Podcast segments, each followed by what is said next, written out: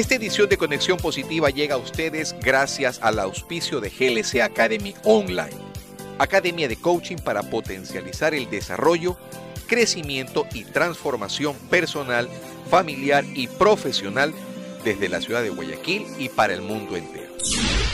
¿Quieres cambiar y transformar tu vida? ¿Te sientes estancado en este momento? ¿Necesitas elevar tu nivel? ¿Quieres emprender y no sabes cómo hacerlo? En GLC Academy aprenderás herramientas, técnicas y estrategias que te permitirán reflexionar, interiorizar y tomar acción sobre cómo lograr tus metas, rompiendo creencias y desarrollando tus mejores habilidades. ¿Quieres crear un impacto positivo y tener abundancia en tu vida? ¿Qué estás esperando para hacer una mínima inversión que eleve todo tu potencial y mejore tus resultados y calidad de vida? Visita glcecuador.com.es o contáctate directamente por Instagram o Facebook con arroba Fabricio Castro Coach. Te espero en nuestra aula virtual y en nuestro próximo taller para que aprendas y descubras a ese héroe que hay dentro de ti a través de GLC Academy.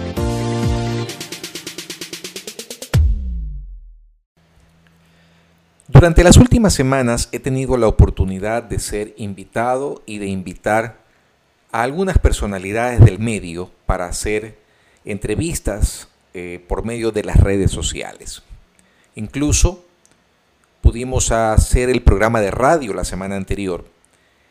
Y de todo esto he podido extraer varios argumentos que me han llevado a hacer una profunda reflexión sobre la situación por la que estamos atravesando que definitivamente quisiera compartirla con ustedes a través del podcast para que podamos llegar con este mensaje a más personas en toda nuestra comunidad.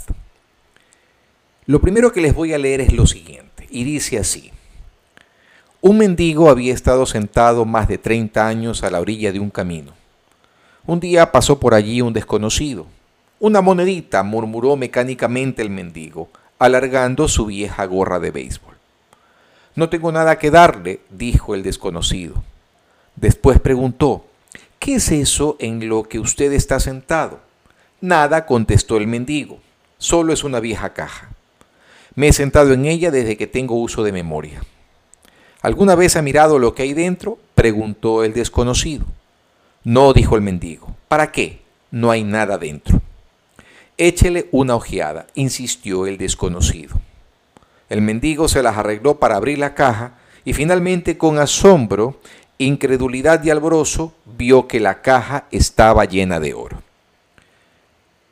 Yo soy el desconocido que no tiene nada que darle y que le dice que mire dentro, no dentro de una caja como en la parábola, sino en un lugar aún más cercano, dentro de usted mismo.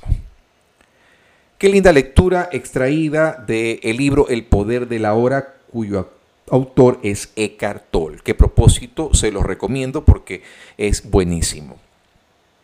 Imagínense ustedes lo que nos quiere decir el autor a través de esta parábola. Cada uno de nosotros como seres humanos tenemos una riqueza interior infinita. Y muchos, muchos la están desperdiciando. Cierto es que vivimos tiempos difíciles, momentos de incertidumbre, en donde muchos están sucumbiendo al miedo, el miedo a morir. Y yo me he preguntado durante los últimos días, ¿por qué? Y la respuesta, aunque tardé en encontrarla, al fin la hallé. No estamos listos porque muchos sabemos que nos falta un largo camino por recorrer. ¿Por qué tenía que aparecer en nuestra vida una pandemia, una enfermedad de esta naturaleza que castigue a la humanidad para que empecemos a reflexionar sobre lo que verdaderamente somos y lo que podemos dar los unos a los otros? ¿Cuánto tiempo ha tenido que pasar para empezar a darnos cuenta de esa riqueza y potencial que tenemos y que muchas veces hemos sido ciegos, sordos y mudos frente a lo que tenemos al frente y que no nos hemos dado cuenta. En otro libro, en otro texto, encontré la naturaleza de las excusas. No se los voy a leer, pero quiero hacerles un pequeño resumen.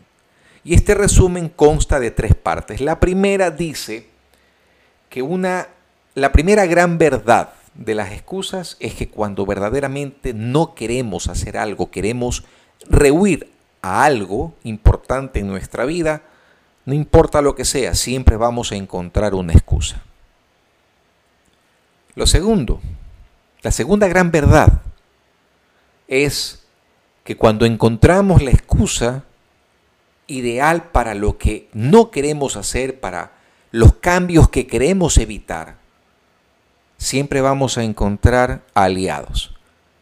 No importa cuán absurda, tonta o ridícula pueda llegar a ser la excusa, siempre vamos a encontrar personas que hasta nos digan, no te preocupes, yo sé por lo que estás pasando porque también a mí me ha ocurrido lo mismo.